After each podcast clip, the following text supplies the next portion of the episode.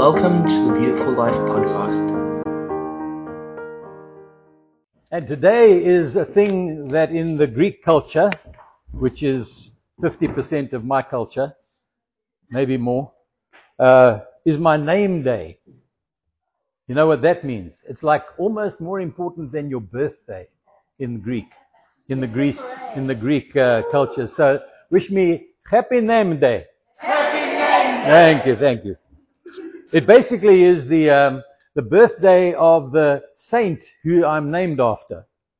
And in my case, I'm named after a good guy who became a very bad guy. So I don't want to follow his example. Um, but it was a guy called Constantine, who you probably are aware, became the emperor of Rome. He was the first emperor to convert uh, to the faith.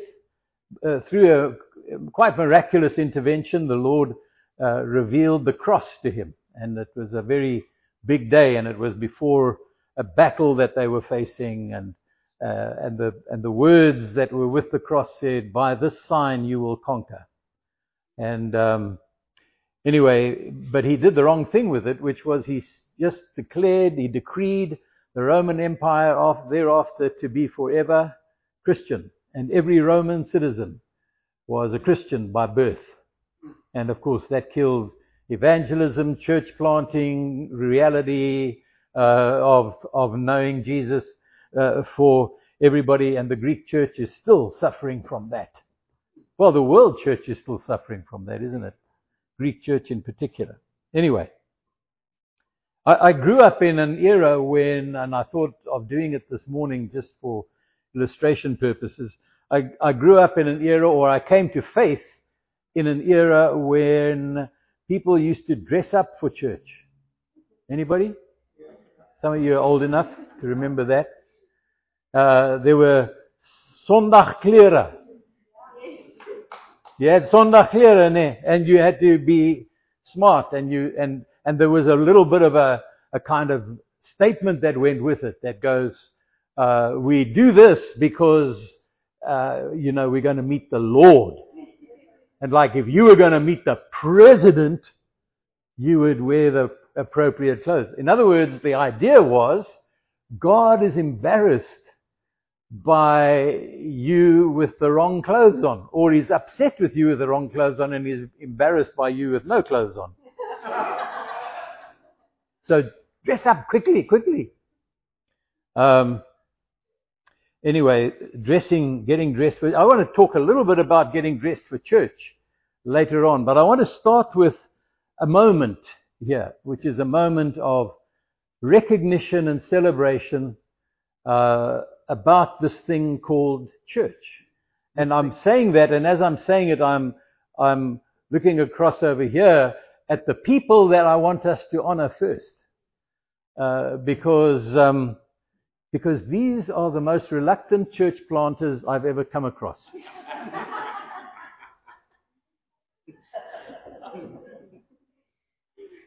they are the people who want to do what God wants them to do, but you mustn't call it church.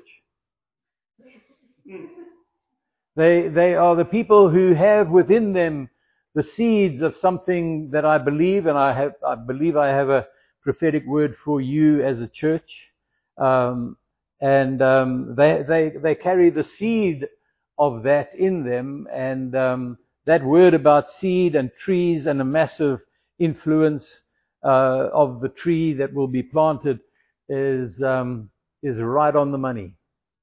Um, because it's, it's important for us to understand the significance of moments like this.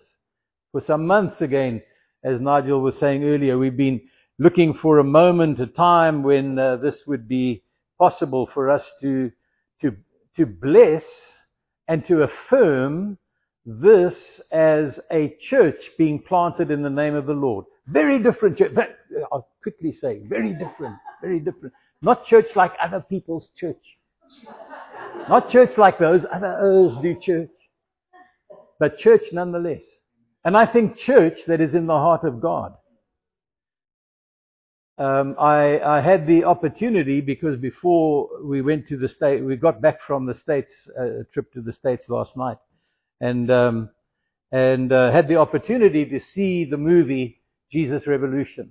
I, I don't know if any of you have seen it. Yeah, it hasn't been released here properly yet. You can now buy it, I think. Anyway, it was the story of my roots, so it was very, very meaningful for us to watch, and I wept my way through it uh, because it was the story of people I know, people who impacted my life, and um, and people who uh, were part of something that turned the world upside down, Amen. turned the church world upside down. Because in fact, before that, you, I, I won't give away the, the, any of the storyline, but it, but the the Jesus revolution happened among people who didn't have a clue what church was, who were counterculture people. They were rebels without a clue. Uh, they were the hippies.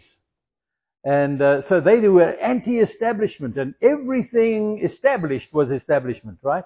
Including church, including governments, including um, uh, society in general, including even institutions like marriage and uh, ordinary family. And so there was a lot of there's a lot of um, deconstructionist thinking in their in their minds and hearts, and then they were invited to church by this other hippie called Lonnie Frisbee, and um, but he was he had the wisdom to go first and visit the pastor and say, I want to bring the hippies to your church, but you're going to need to be um, to think differently because they are going to mess up your church. They're going to come in there with, you know, dirty feet, um, long hair, uh, wearing weird clothes, smelling like weed, um, and um, and, and uh, they're going to upset you. And so, uh, anyway, long story short, the, the, God gave to that pastor, Chuck Smith, a, a, a wisdom and something to say, what God is doing in the world is bigger than what I want to do with my church. And it caused a revolution. It caused what was called by Time magazine the Jesus Revolution that, that swept the world. Now, that didn't, that didn't only happen, it didn't start in Costa Mesa, uh, California.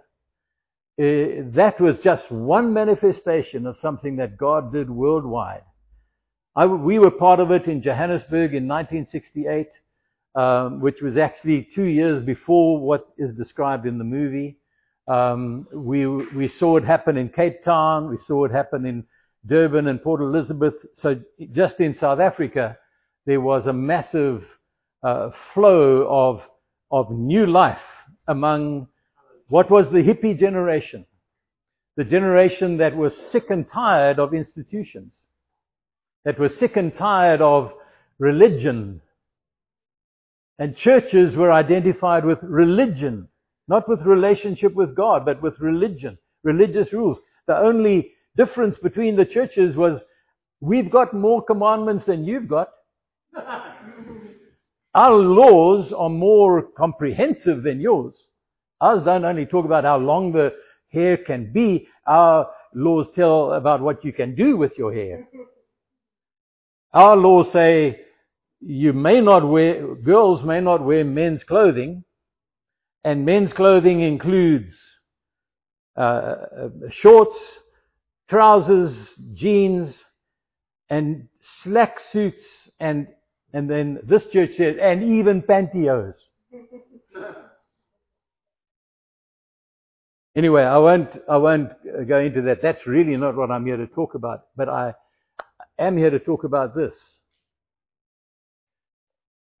There is another Jesus revolution coming.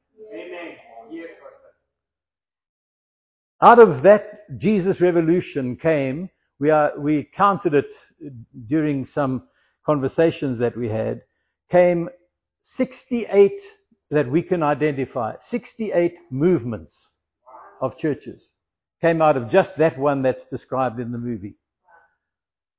Calvary chapels, the vineyards, the the um, and, and some weird ones like the Children of God and some other things like that that were that were weird and cultish, um, etc. But in amongst all of that, the weeds and the tares uh, grew up together. The, the, the wheat and the tares grew up together, and uh, and a mighty mighty harvest happened right across the world. It's harvest time again. Amen. And, and what that's going to take is thinking about church that doesn't look like church. Thinking about church that doesn't jump through the hoops and satisfy anybody out there, but satisfies what God has put in your hearts to do. And, and so my purpose here right at the beginning is to honor this church for coming into being and to recognize it. How many of you have been puzzled sometimes reading the New Testament where it says, um, we were born of God, number one, but we were also adopted. Have you read about adoption in the New Testament? The adoption as sons. God is, the, the whole world is groaning in travail, waiting for our adoption as sons. And daughters, by the way. Daughters are included. It's a generic term. God is, uh, the world is waiting for that. What does it mean? It is taking a, a little bit of a model from Greek culture. And Greek culture of the day, in fact, Roman culture as well, uh, did this. It's similar to what we do when uh, your child reaches 21. When a child reaches 21, a person reaches 21 years of age, they have a coming of age party. They talk about presenting them with the keys of the door. They have the key of the door. They even have the key of the car sometimes. Uh, they, uh, they have a legal right to either vote or, or drink. Um, they, they, they, adulthood is conferred upon them. Responsibility goes with adulthood. Freedom goes with adulthood. Um, the, the expectation that they are now going to be a productive unit in this thing called the human race uh, goes, goes with it. They are no longer dependent, they're in, independent and therefore have something to offer. And that's what God is talking about. So what the Greeks used to do is they would take their sons or daughters, sons in certain aspects of Greek culture because daughters were not really considered a legal person. Sorry. My Greeks did some very bad things. Anyway, but they would bring the son into the forum, into the town hall, into the place where the elders gathered. And the father would say, This is my son, whom I love, with whom I am well pleased, and I confer upon him everything that I have experienced, everything that I have learned, everything that I have uh, gathered, gained, profited by in the world. And he has a legal right to whatever he does going forward, he can do in my name as well. He carries my authority. So think Jesus at his baptism. That's the adoption of Jesus as the Son. Yeah.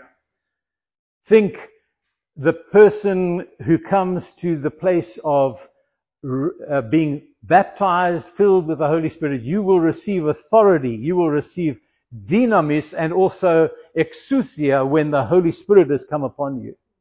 And when that happens, you can go and be a witness unto me. What you do, you now do on my behalf. And what people see when they see you is they see me. Be, be afraid. Be very afraid when you think about that. You know, the church, one of the things the church has often done, especially the evangelical wing of the church, they go, they say this, they say, don't look at us, look at Jesus. And Jesus is going, don't look at me, look at them. You want to know what I'm like? Look at them. If they love each other, you'll know that's what I do. I make people love each other. If they are united, you will know that the Father sent me. And vice versa, guys. We mustn't be hard on unbelievers for being unbelievers because what are they what's the portrait of Jesus that they're seeing? What is attractive about that? Those hippies came to a church door and people said, No, no, no, no, you can't come in here with bare feet. They're going to mess up the carpet, the new carpet. The new carpet. We just paid $12,000 for that carpet. They're going to mess it up. So you know what Chuck Smith did? He set up a basin and he personally washed the feet of every hippie that came to the church the next week. And the revival began.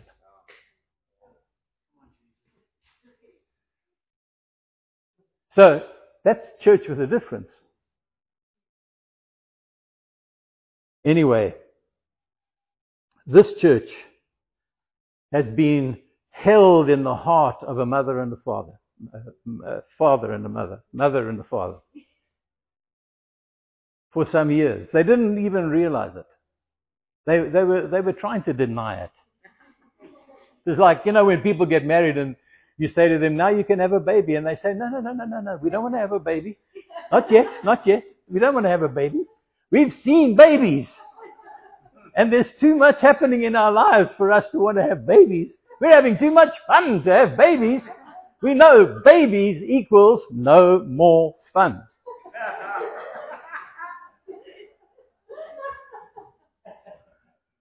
And so they were doing that. They were doing that kind of. If I said church planting to them, they would go. But actually, something more was going on. It was that God was busy finishing off the plan. He was busy refining. He was just hybridizing the seed a little bit more. He was getting it ready because the seed was in you guys. And the seed carries within it its own purpose. You see, purpose is something that you're that is designed into you, that is built into you, that is created into you, and that then drives you toward its outcome.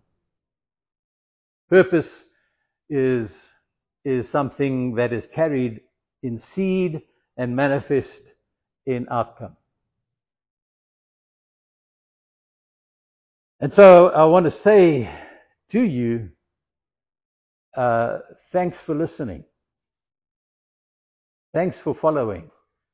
Because what you see here is the sapling of the tree that will change the city and will change the profile of the church in the city. So this is this is this is my word to you. I believe that you are you are um, you are seeding something that is that is radically different, but similar enough that it can sneak up on the church, so that they say, "Yeah, it's one of us. It's one of us, but it's a little weird." Stay weird. Stay weird because your weirdness is your gift. Your weirdness is your prophecy. Your weirdness is the part of the, of the, of the puzzle that you are supposed to put in place. You, you know, when we used to, when we used to go on family holidays at Christmas time, one of the things we always did was somebody bought a 3,000, 10,000, whatever piece puzzle and then we would all put it on the table. And and the, my first responsibility every time when we started doing it was to steal a piece of the puzzle, and I would keep it. I would hide it. I would hide it in my in my drawer, and uh, yeah. And then they would all work, and I would sometimes supervise, and I'd some. Look again, it's partly because I'm colorblind And so when they got like sky and then walls and this and that, clouds, give, give me a favor. and and then they want me to put a thing in a. Anyway, so I just um, I just said let them do the hard work, and then the last piece. the people are going, we're nearly done here. And I say, she, why? But what's wrong? Why is this one piece missing?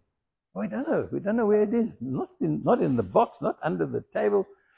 And then I would triumphantly bring out the last piece. And maybe that's your role here, guys. There's a piece of the puzzle that of the church that is the body of Christ that looks like Jesus, but there's a just a little piece of the left nostril that's not in the pic, in the thing yet.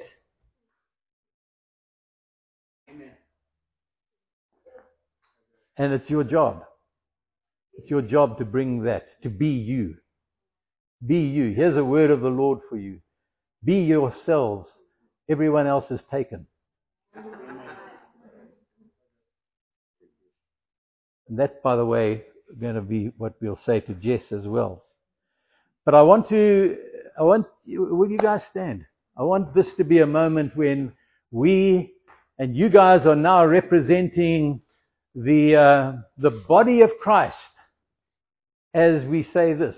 We say, we honor, we, first we recognize, first we recognize, we recognize the fact that you, Nigel, are a father in the body of Christ. You spoke about it, but it's in you as much as it's in me. You, Debbie, are a mother in Israel, a mother in the body of Christ. And the mothers, and again, we have to apologize to women because we have so downplayed, ignored, and in fact been downright rejecting of the women who, with, without whom the church would not exist. Hmm. In the same way that family would not exist without the women. And so we recognize you as a mother. But you're not just a mother in the wider body of Christ, which you have, you've earned the stripes for that as well. But you are a mother and a father in this house. And you're going to need all of the things that you needed to be a mother and a father in your family. you know what that took. You know, like late nights, lots of tears, prayer, a lot of prayer, wisdom, uh, endurance, perseverance, physical energy, mental energy, emotional energy, uh, way be above and beyond the call of ordinary people. And, and here it is. You have it. You have it. But we're going to confer it on you again as we affirm you today. So guys, stretch out your hands toward them as we honor them as mother and father in this house. Mother and father in their own right in the city, taking their place among the leaders of the body of Christ in Cape Town and in South Africa. And we say over you in the name of Jesus, we honor you, we recognize who you are, and we thank God for you. Thank you, God, for making these guys in the unique ways that you did. Thank you mm. for the seed that they have carried, sometimes in mm. secret, mm. very often without even understanding it themselves. Mm-hmm. Mm-hmm. and Lord, sometimes even reluctantly. and as it has germinated, and as it has begun to spring forth, and they've gone, Is this you, Lord? Because it's, mm-hmm. it's feeling uncomfortable. Mm-hmm. And he goes, Yes, it's always uncomfortable to break the seed mm-hmm. with the, with the roots, to break the seed with the first stems. It's uncomfortable. And yet I have a plan and a purpose. And you will see it. And when you see it, you will rejoice. Mm. And when you see it, many will rejoice. Mm. Because there will be a tree without which the forest would have been incomplete. There will be a tree without which people would not have been able to find the shade they need or the fruit of which they wanted to eat. So in the name of Jesus, we bless the seed and we bless its outcome. and Debbie, I, I just want to bless you with the laughter of Sarah. Because it's a laughter that goes, I believe, but Lord, my goodness me. Mm-hmm. Do you realize what that's going to take? Mm-hmm. Do you realize what you're asking of me? And so it was a laugh oh. that was going, you must be joking. and yet it didn't ever refuse to cooperate with the promise of God. oh, Lord God. Oh, Lord God. A heart, a heart of mercy, and a heart that marries mercy with the, pr- pr- the presence, the provision of God, with the supernatural answer of God to a heart that says, I, I believe, help my unbelief. Mm. Oh, Lord. And so, Father, in Jesus' name, I really pray for a strengthening of Debbie's voice. I pray, Lord, for that voice to be confident and bold. And again, Lord, we, we place behind her all of the authority of everything that you have ever given us. I say over both of you guys, everything that God has ever blessed me with in gifts, in authority, in, in, in, in, in inspiration, and in the, in the power of leadership, I confer easily, generously, wholeheartedly on you, and I say, receive it. Be in, I impart over you. Whoa, whoa, whoa, whoa, whoa, whoa, Whoa. In the name of Jesus. In the name of Jesus. Whoa. In the name of the Father you, and the Son and the Holy Spirit. Holy Spirit. But having said that to them, I now have to say to you what I think the Lord wants to say to you about all of this. You know, church, one of the things, the ways in which church has been institutionalized has been church as consumerism. Church as a, church as theater. Church is something you go, you pay your admission fee, you go in, you sit down, you watch, you applaud, and then you leave. Or you go, you pick what is what you like, you leave the stuff that you don't like because I don't do kale.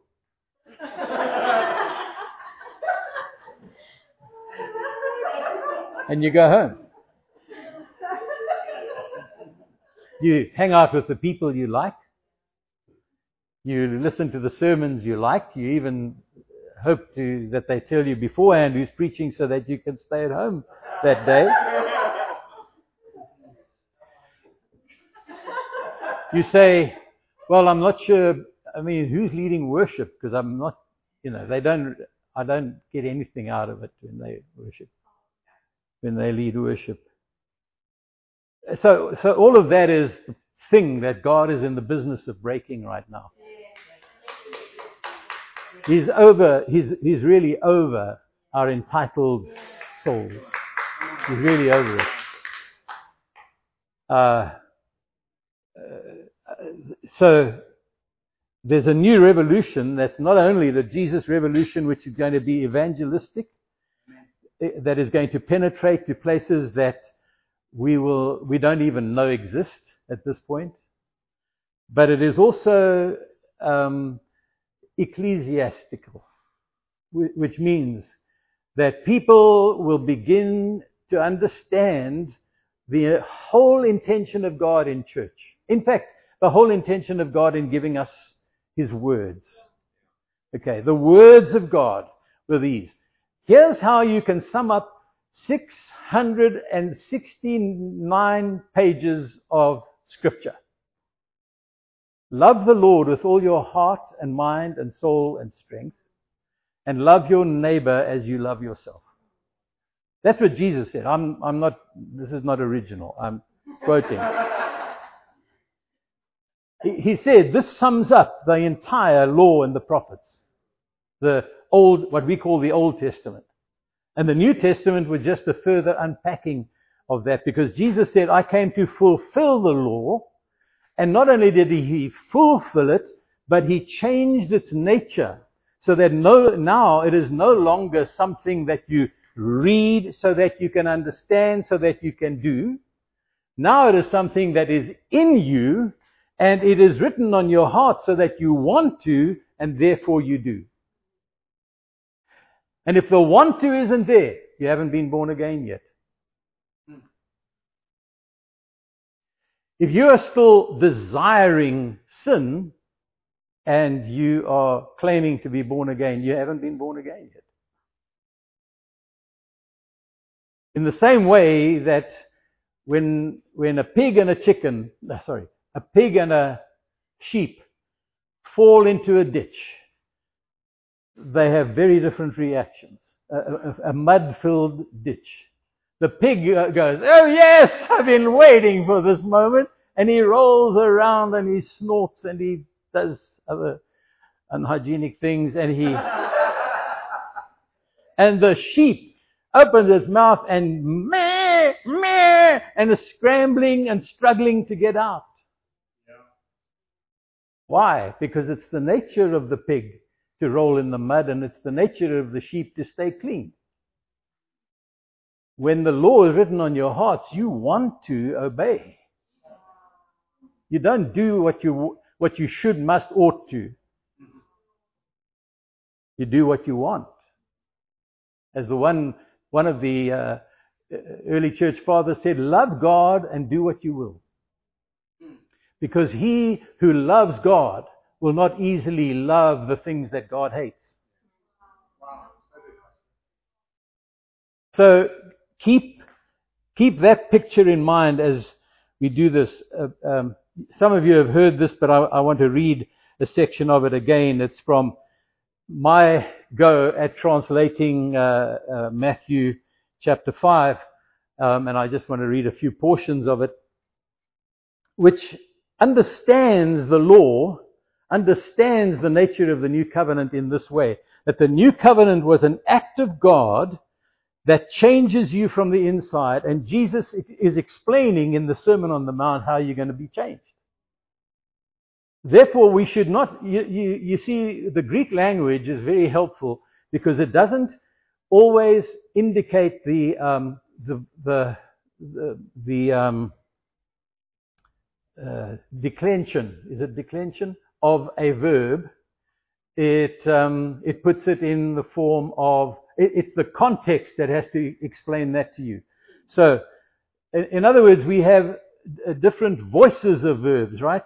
Imperative, uh, genitive, and uh, uh, indicative.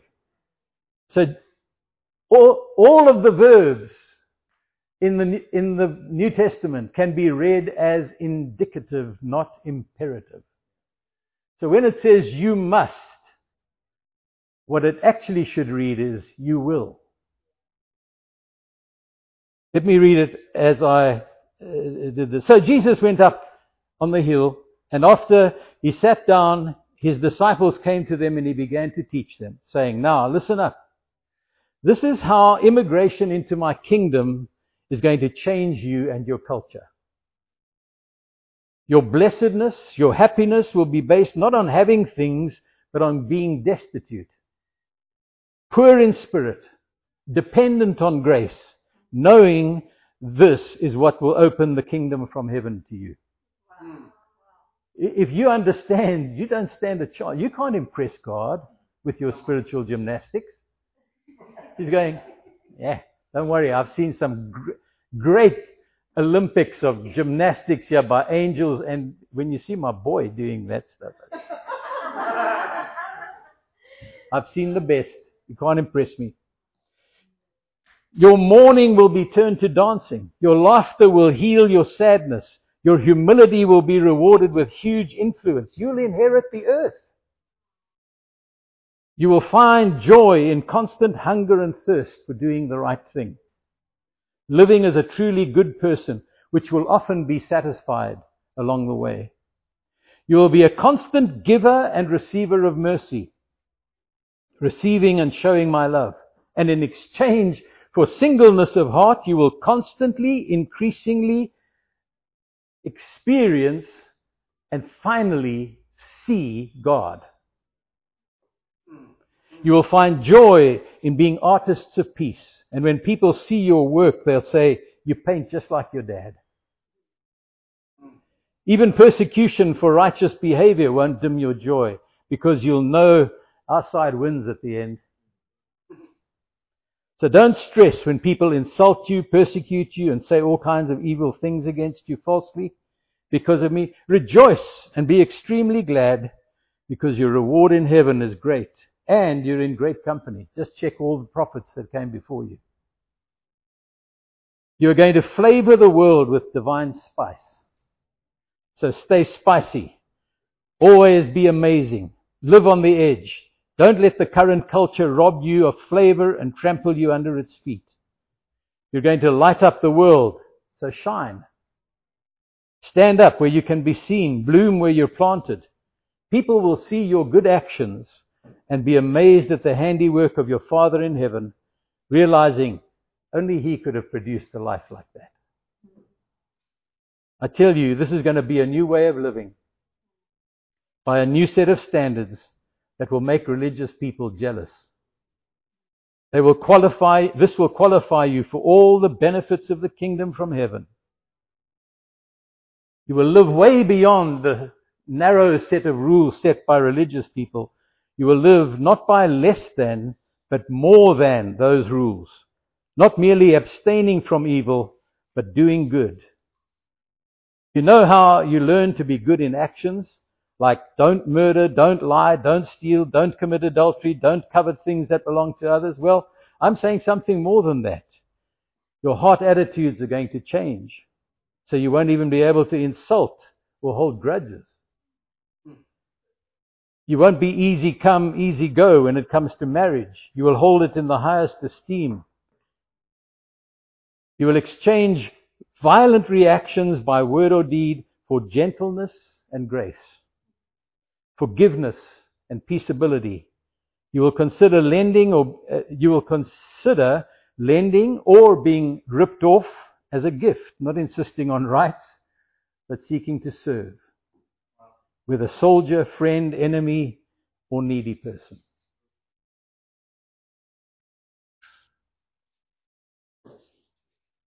This is the transformation that happened to you when you came to Jesus. And the people that you recognize, even here within the congregation, within the group, by the way, congregation is a biblical word. It just means a gathered group under the authority of Jesus. Two or three gathered together under my name. And so don't worry about when we use words like church or, you know, that Nigel starts to twitch at.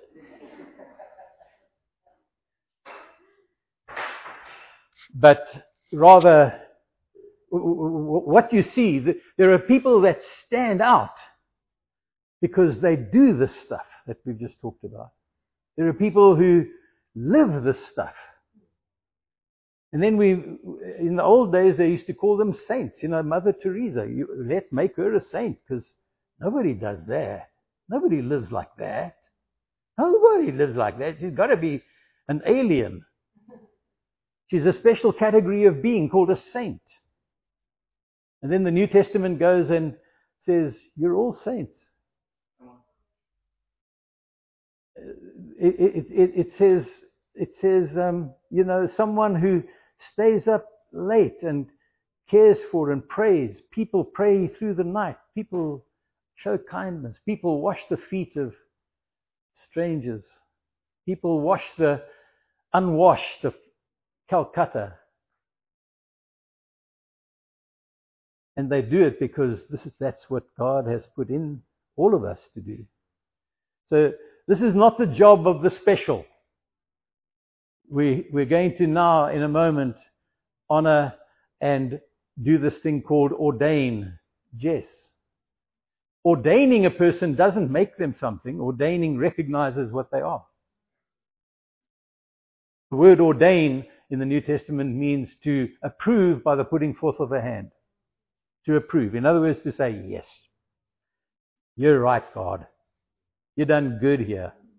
This is a good one. You done a good one. And so when we bless that, we're just simply saying we're agreeing with God. And, and of course, by the way, as the cream on top, she gets more of it by the laying on of hands. So, so the approving does add to it. But um, what, what, I want to, to emphasize here is that I know the philosophy of ministry of this church says everyone gets to play. Yes. There are no reserves on the bench. There are no spectators in the stands. This is a very important game. This is practice, this part that we're doing now. This is just practice. And the real game starts when we leave, right? That's when we go and be Jesus. That's when we go and live this life. And by the way, none of us can live it. None of us can live it. The only person that's ever succeeded at living the Christian life is Jesus. And he's still the only one. And so that's why Paul says, the life that I live, I don't live it, but Christ lives in me. And the life that I live, I live by the faith of the Son of God who loved me and gave himself for me. I've learned that phrase in my relationship with God. I've learned it about lots of things. I've learned it when I've said, I don't have enough love for these idiot people. and the Lord says, Don't worry, I've got enough love for both of us. Take some of mine. I don't have enough mercy. I don't have enough faith. And he goes, It's okay.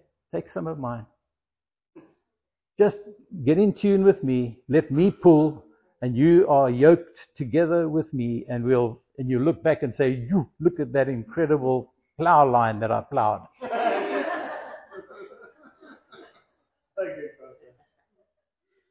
We hope you have enjoyed this message. For more information, please visit nigeldebbie.org.